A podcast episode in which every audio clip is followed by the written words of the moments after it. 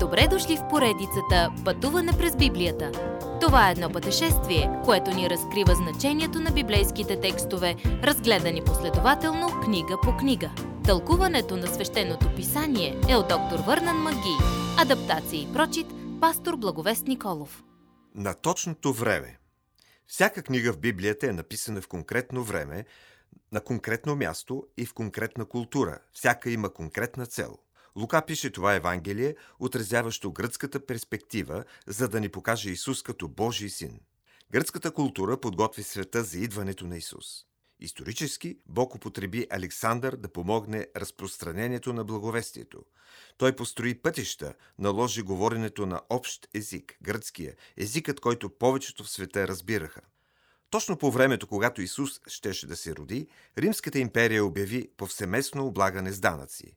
Цезарят Август подписа едикт за данъци, който принуди една селска двойка да пътува от Назарет до Витлеем, градът на техния род. Бебето, което жената носеше в отробата си, беше Божият син. Никой не се кланя, нито плаща данъци на Цезаря Август днес. Но милиони все още се кланят на Исус като Спасител на света.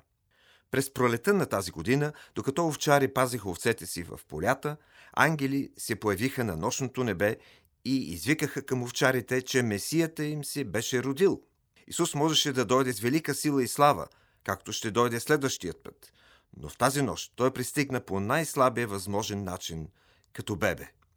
След като ангелите известиха идването на Исус, те изчезнаха обратно в нощта, а овчарите побързаха към Витлеем, където намериха Мария, Йосиф и бебето.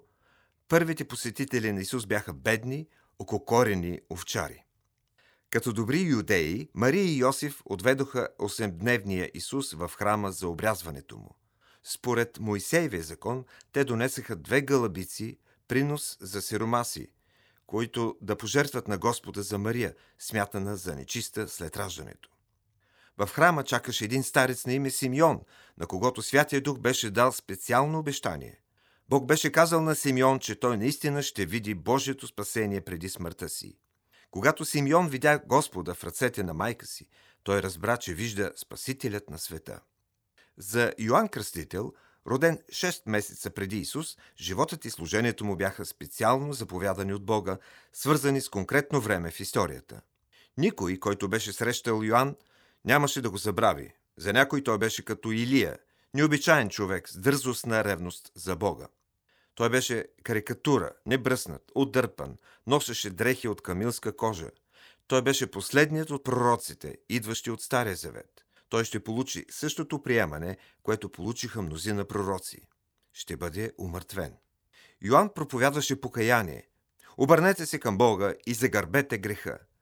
Днес проповядваме Божията благодат, но ако приемем Божията благодат и си обърнем към Него, ние ще загърбим и греховете си.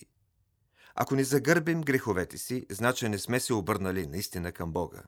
Покаянието се включва в спасението, но днес Божието послание е Повярвайте в Господ Исус Христос и ще се спасите. Деяние 16.31 Йоанн определено привличаше хорското внимание.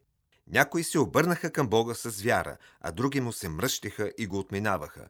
Никой не може да чуе посланието за спасение и да остане безразличен. Вие ще решите с действията си.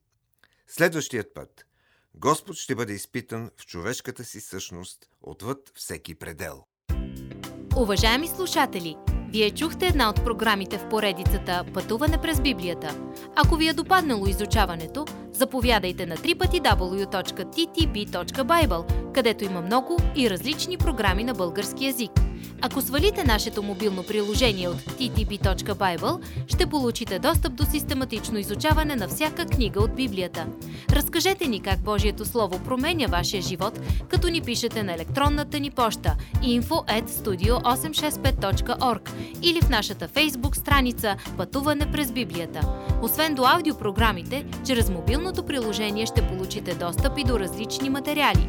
И на още едно място ще намерите нашите обяснения на библейските текстове. На платформата YouVersion за всяка книга от Библията ще намерите наш план за прочит и аудиопрограма с обяснение на прочетеното. Благодарим ви и до нови срещи в онлайн пространството!